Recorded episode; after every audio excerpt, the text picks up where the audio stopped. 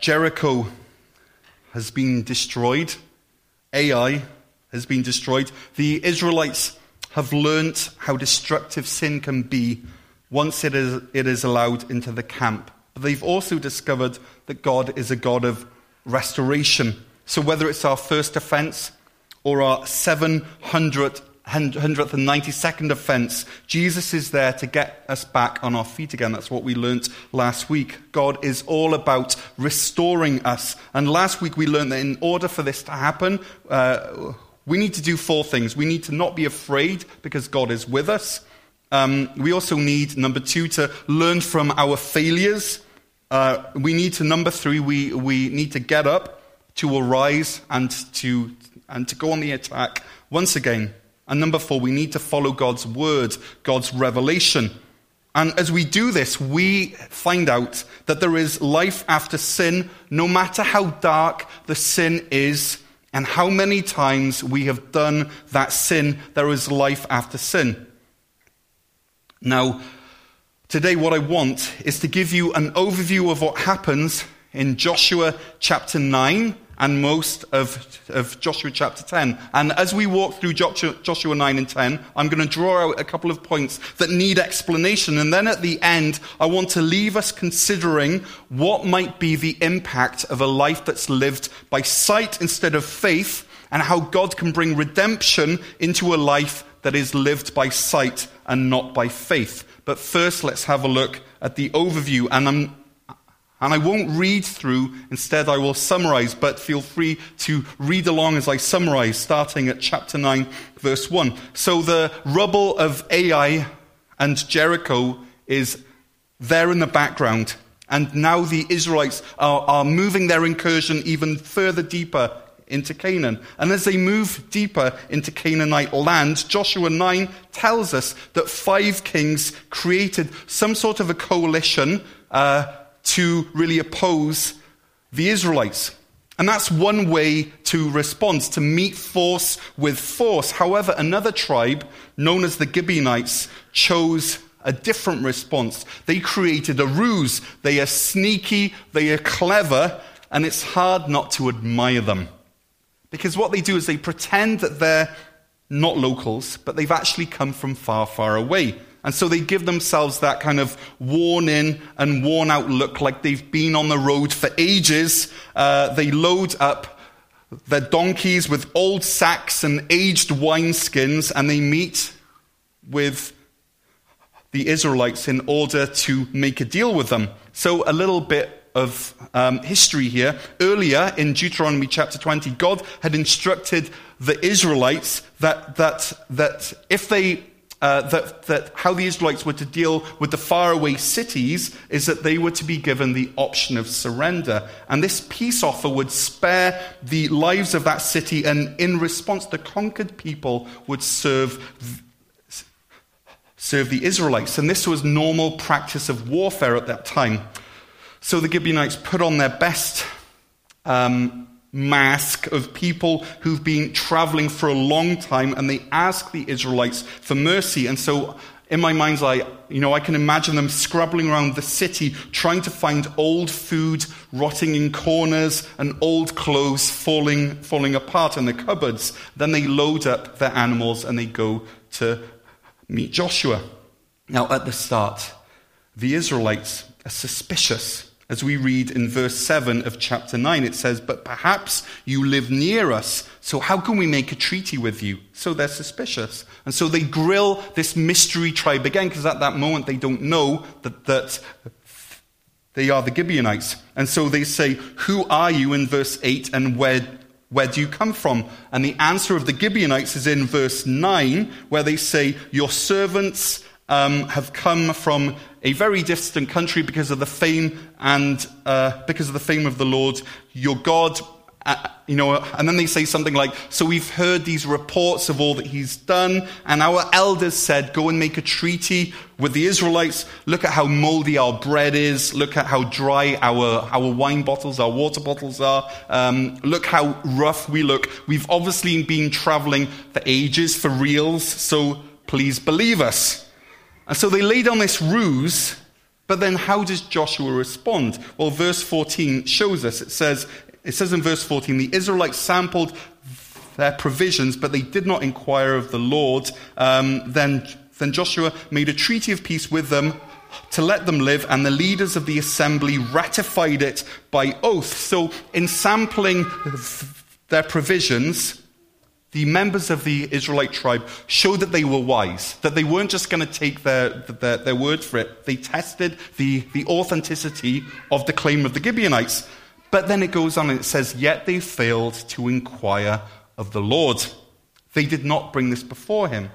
And what this means is that if they had, is that God would have revealed this ruse to them and that he'd have shown them what's actually going on. But like Ai, they once again move on without consulting God. And so as a result of this, he spares the members of the Gibeonite tribe. And what Joshua's trying to do is he's trying to do the right thing, but he's not doing it in the right way.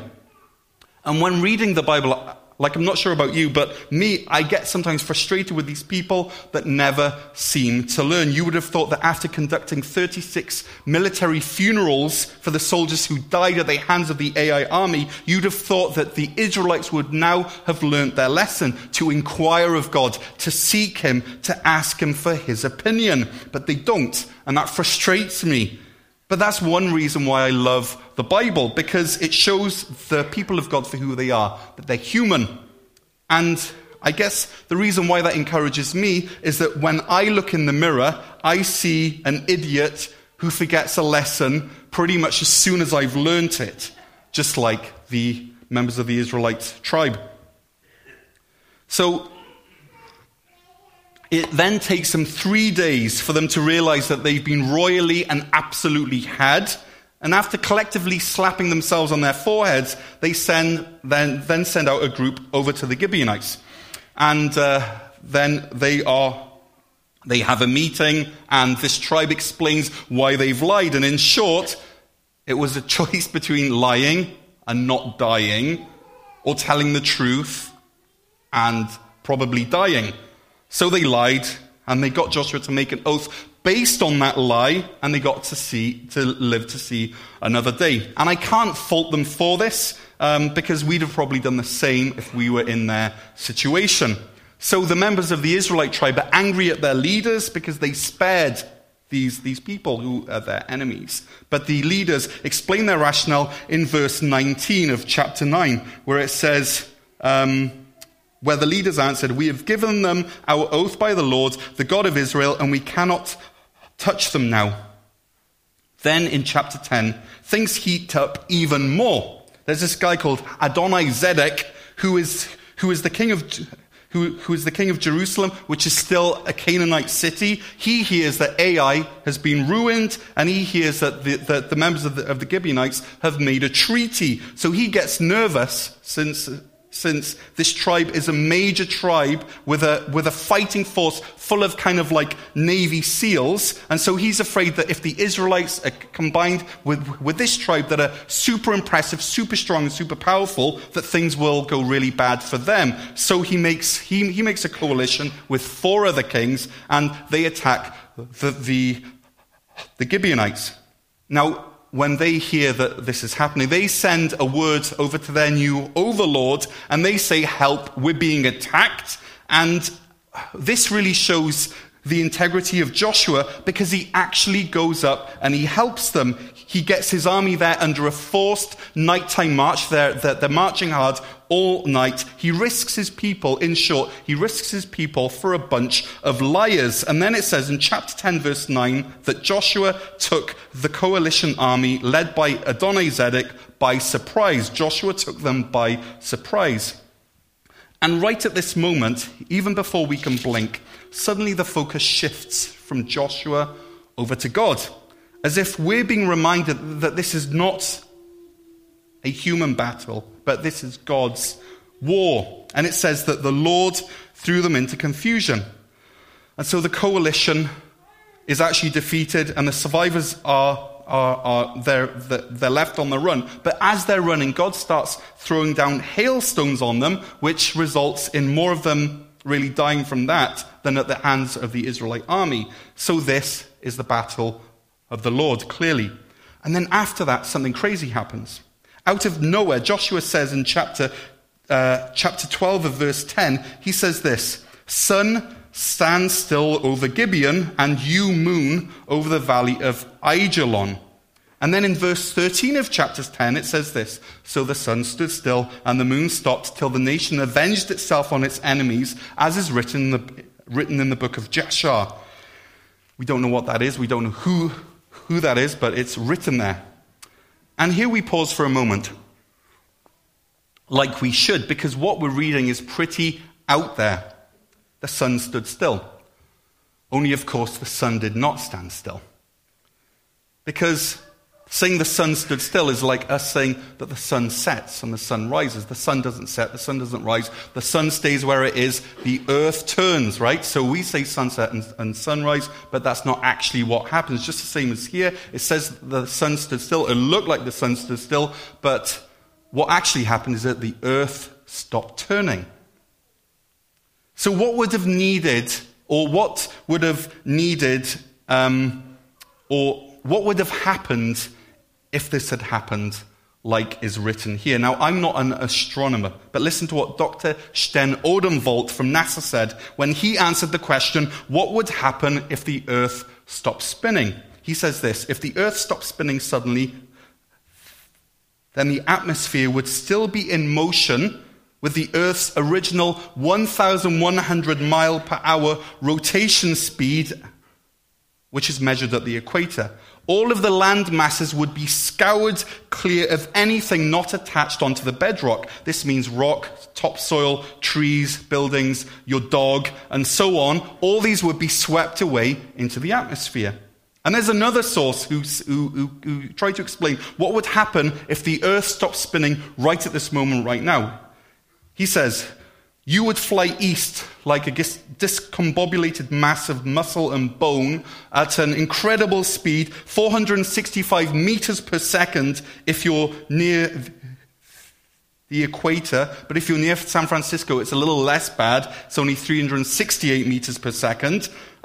He says that people around very near the poles may survive, but only at first. People on planes may survive for the first few seconds, only to be killed by the gigantic storms that would ensue right after that stop point. And so the speed of the wind, which is faster than the blast of an atomic bomb, would be so high that it would instantly start fires all around the planet. And the wind would also cause unprecedented erosion to anything actually part of Earth's crust, and the oceans would rise as gigantic tsunamis, and all water would move towards the poles."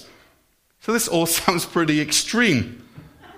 All to help a bunch of people fight a battle. So the question is this: did the sun really stop for a day? Now, some people say it was a solar eclipse. Some say that the author is using license, as if he's saying, well, you know, in that one span of day, they did so much that it was as if they had a whole extra day. But let me not answer that, whether it actually happened yet. Let's first wrestle with another question. Why would the sun being up for extra long be an advantage to the Israelites? Now, some say that the sun and the moon being visible on each horizon would have been a bad omen for the members of the Gibeonite army, and so it would have left them really demoralized. You know, it would have been a bad sign, a really bad portent. Or maybe it just meant that they had more time, you know, to fight and to win. Now, there's this guy called Bruce Waltke who suggests this, that as the members of the Gibeonite army moved walked upslope from the west, they would have had the bright sun in their eyes, which would have meant that the members of the Israelite army fighting downslope from the other way would have had an advantage. But for me, I can't help but think about the rest of the people in the world who had their day screwed up by this one army. You know, so you'd have had people on the other side of the world who were working the night shift, who wondered, why is my night shift not ending? Why is the sun not rising yet? And then there were others maybe who went on holiday in order to catch some rays, realizing that they should probably have left the sun cream back at home. And so these are all questions to which the Bible gives no answer at all, because the focus is purely on the battle. So my question was, could the sun stop in the middle of the day, in the middle of the sky, and stop going down for a whole day? Or rather, could God stop the earth spinning on its axis without any catastrophic results for the rest of the world? And the answer is yes. It has to be yes, is that if God created the heavens and the earth, that he can do anything. That if God then tells the wind and the waves to stop, and they stop, then he could stop the wind and the waves from wiping out life on earth if the earth was to suddenly stop.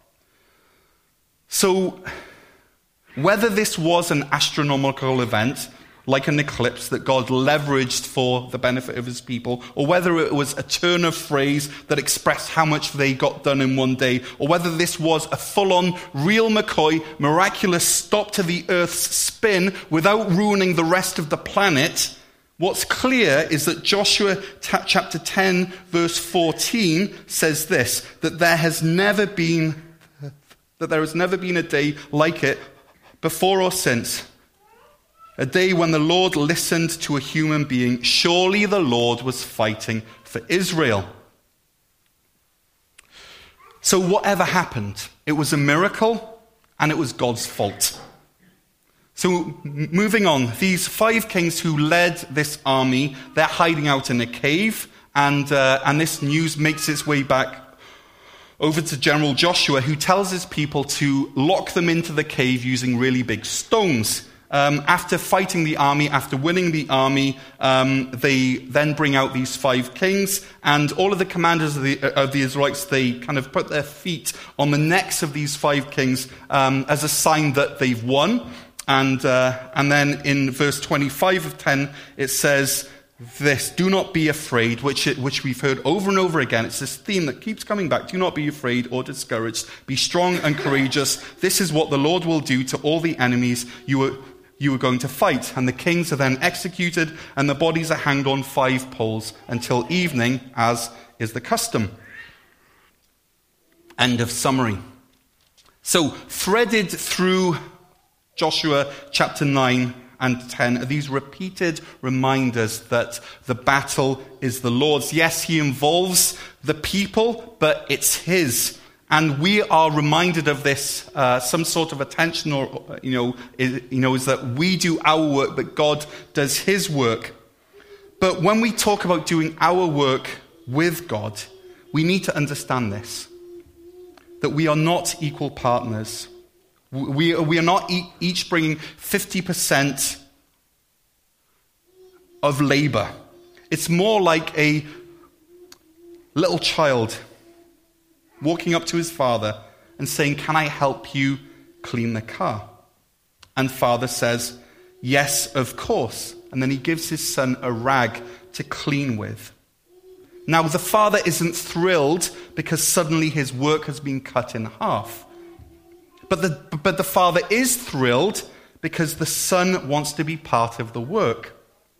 And yes, the son can only reach the wheel rim. And yes, the son gets in the way. And yes, it would have been much faster if dad was left to finish it all on his own. But here's the truth, is that God is pleased when we choose to lend a hand. And so in this example of the Israelites, God is thrilled that his people are mobilized in wiping out evil in this land. But God's not relying on his people. He's not wiping his brow, thankful that someone has finally stepped in to remove the load from his shoulders. He's thrilled to use his people, but God is the major player. And we see this in chapter 10, verse 10, where it says this, the Lord threw them into confusion before Israel, so Joshua and the Israelites defeated them. Okay, but it's God who throws them into confusion. It's God who does the heavy lifting, but the Israelites help. And then just one sentence later, we read this.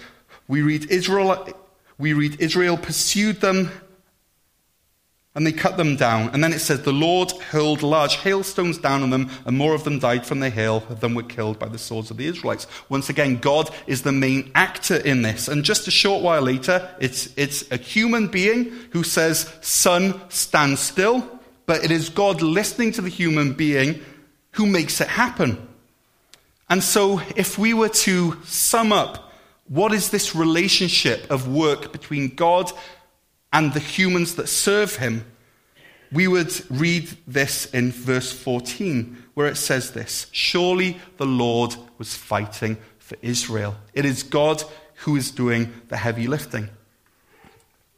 So, if God is doing most of the work, can God's plans be upset when his people don't do what they're supposed to do? Because if there's anything that we've learned so far from the Israelites, it's that they get it wrong more often than they get it right. They act like a toddler who's rubbing mud on the car instead of soapy water. And so the question is, when we are disobedient, can we upset God's sovereign plans? When we walk by sight instead of faith, can we mess things up for God?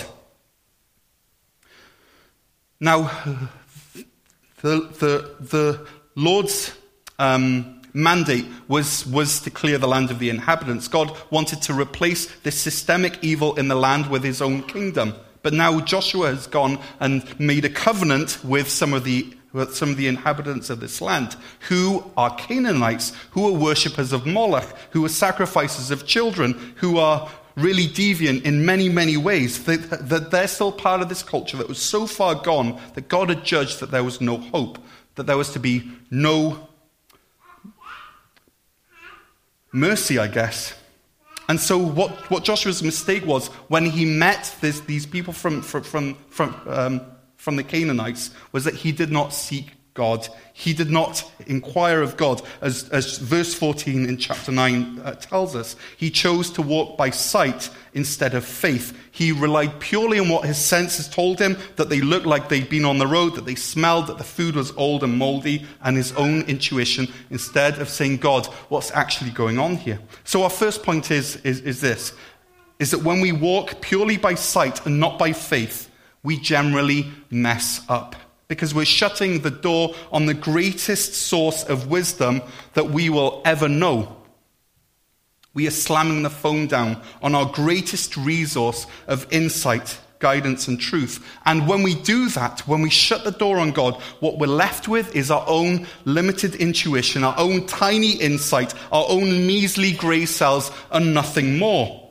And so Joshua is walking by sight, not by faith. He didn't seek God. And we make the same mistake when we don't immerse ourselves in the written word of God and allow God through it to lead us and to guide us. Now, we might not be leading a nation like him, but we have our own little nation, whether it's our families, our friendship circles, our grandkids, our church, our grow groups. We might not be trying to negotiate an international treaty, but we all have our daily, weekly, and our monthly things that we have to choose, like which activities are my kids going to be involved in? How am I going to spend my paycheck? Where are we going to take our holidays this year? What exercise am I going to be involved with? What are my goals for this year? Should I ask for that promotion? What maintenance jobs am I going to do on the house this year? What school am I going to enroll my kids in? Should I stay in my job or should I look for a job change? And all of these choices we can either make alone or we can inquire of the Lord. We can ask, we can listen, and we can obey. We can tap into that treasury of eternal wisdom, trusting that God loves us and that he loves leading us, which means that we can walk by faith, or we can be like Joshua here and just try to figure it out on our own. We can walk by sight. And I found that recently on Netflix. Movies that I would never, ever, ever, ever rent in a million years are there on my screen. And all it takes is one click. So should I use my own intuition in choosing movies? Or should I inquire of the Lord? Now, I was watching a movie on Friday night, and I should have shut it off. But I justified, and I watched. It had been a really busy day. I was tired. I'd worked really hard. It was funny. I reasoned, so I excused it. In the end, I chose to switch it off. But I should have done so earlier. I should have been listening to my conscience, saying that this is not okay. I needed to walk by faith, to ask the Lord instead of walking by sight. So we know that walking by sight is easy to do. When we cut God out of our decision-making, all it needs is us to simply forget to include him in the process. We don't have to do any extra work not to include God in the process. We just have to cut him out.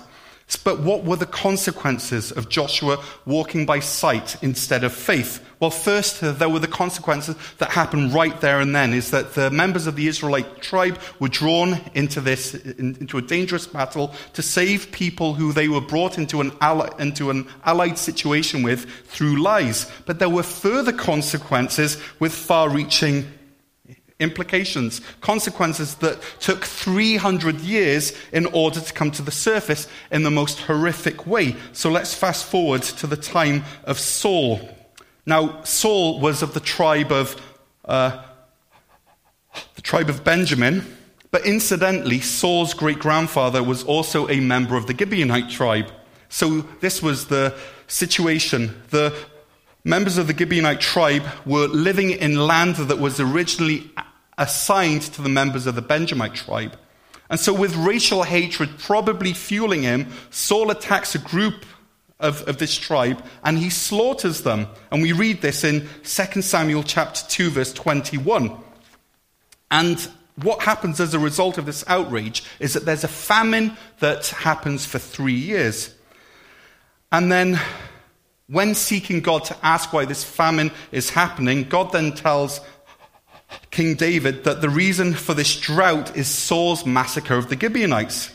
And so he then goes up to the Gibeonites and says, "How can I make this right?" And they say, in order to make this right again, blood has to be spilt. 7 of Saul's descendants have to be killed. It's a blood feud. It's ugly. And this blood feud found its origins with Joshua not inquiring of the Lord 300 years earlier.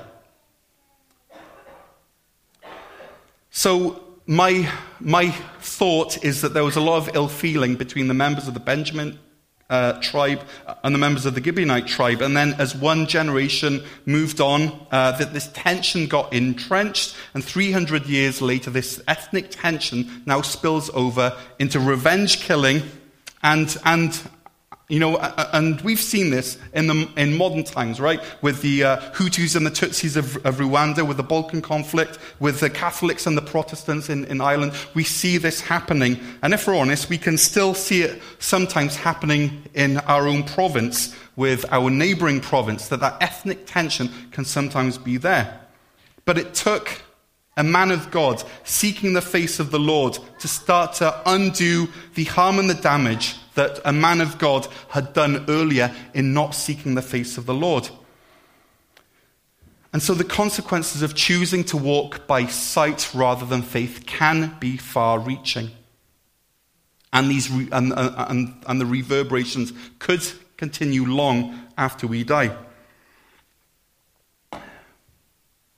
So when we rely on our own instincts, on our own senses, we get ourselves into trouble.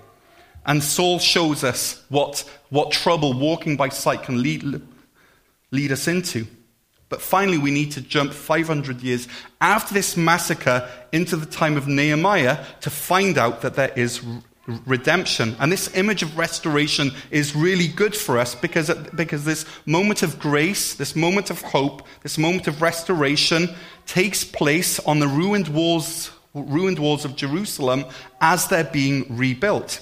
Now, remember back in Joshua chapter 10 that Jerusalem was still under Canaanite control. Now, a whole era has happened, hundreds of years. This nation, Canada, has existed for 150 years. We're talking in the Bible about 800 years have happened since the time of Joshua. So the walls of Jerusalem have been torn down. The Israelites have been taken into exile. One world power has been replaced by another world power. And eventually a small group of Israelites were allowed by the Persian king to return to rebuild the walls of the city. And in Nehemiah chapter 2, verse 17, Nehemiah encourages the groups of the builders by saying this: "You see the trouble we are in.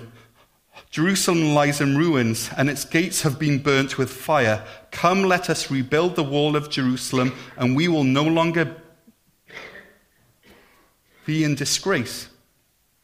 And so, as the building of these walls takes place, the honor of God's people is also being rebuilt at the same time. And who do we see on that wall, shoulder to shoulder with the Israelites, rebuilding the wall with them, restoring their honor, removing their shame? Chapter 3, verse 6 of Nehemiah says this: "The Jashana gate was repaired by Joiada, son of Paseah, and Meshullam, son of Besodiah. They laid its beams and put its doors with their bolts and bars in place. Next to them," verse 7, "repairs were being made by men from Gibeon and Mizpah, Melatiah of Gibeon." So, as this city is being rebuilt, what do we see? We see the Gibeonites being represented. Restoration is happening. What Joshua's lack of faith and Saul's ethnic hatred made worse 300 years later is now being undone by a man called Melatiah, who's a Gibeonite 500 years later. A man who's thrown his lot in with the people of Israel. A man who spiritually has become an Israelite, a worshipper of God, a restorer of honor. Now, earlier on in the sermon, I explained that Joshua 9 and 10 are all about this being God's battle. And yes, he allows humans to help, but God is the mover and the shaker. He's the sun stopper. He's the hailstone thrower. And I asked the question, can we put God's plans into jeopardy if we go our own way instead of his, if we walk by sight and not by faith?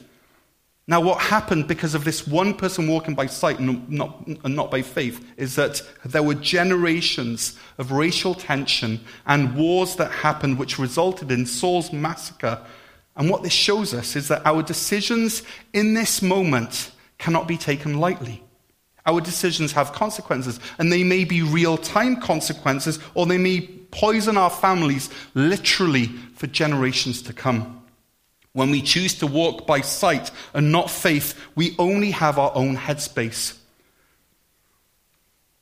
We only have our own nous. God is excluded from the process.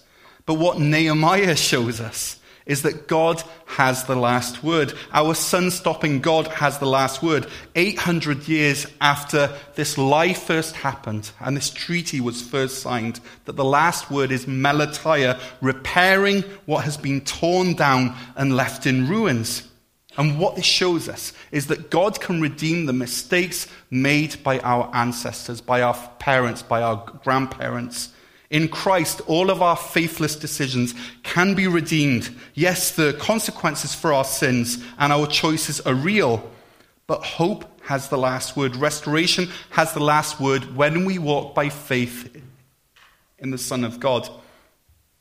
When God stopped the sun for one day, that was a miracle because it led to an incredible victory.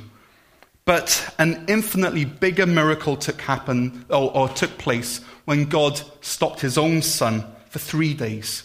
When Jesus was dead there in the tomb, when his breathing stopped, when his heartbeat stopped, the sun stopped for 3 days. But then 3 days later, that sun rose again. And what this shows us and where our hope comes from is that if you put your faith in him, then you can know the freedom and redemption and hope of a life walked by faith and not by sight. So my question for you today is, are you like maybe Joshua, who is about to make a foolish mistake? Are you walking by sight and not by faith? Are you relying on your own intuition and insight, hoping it all works out in the end? My word for you is to stop, is to inquire of the Lord, is to include him, is to ask him. Or are you maybe like a David who's facing the reality of years of retaliation and grudge? Are you looking at the mess of broken relationships, of bruised pride, and words that can never be left unsaid or are never able to be unsaid? If this is you, then my word to you is seek the face of the Lord. Let him lead you. Let him guide you. Or are you a Melatiah? Proof that God's redemption spans space and time and race. Proof that God can use the most unlikely person to restore, to redeem, to heal. In Christ, God has done all of the work. He did all the heavy lifting, but he invites us to come alongside him like a toddler, helping his father clean the car and do our bit. Let me close with the words of one writer as the worship team comes up. In a real way, things are worse than you ever thought they might be. Let me say that again. In a real way, things are worse than you ever thought they might be, but God's grace is greater than you could ever have imagined it would be. Faith, as revealed in the Bible, lives at the intersection of shocking honesty and glorious hope. Faith, as is revealed in the Bible, lives at the intersection of shocking honesty and glorious hope.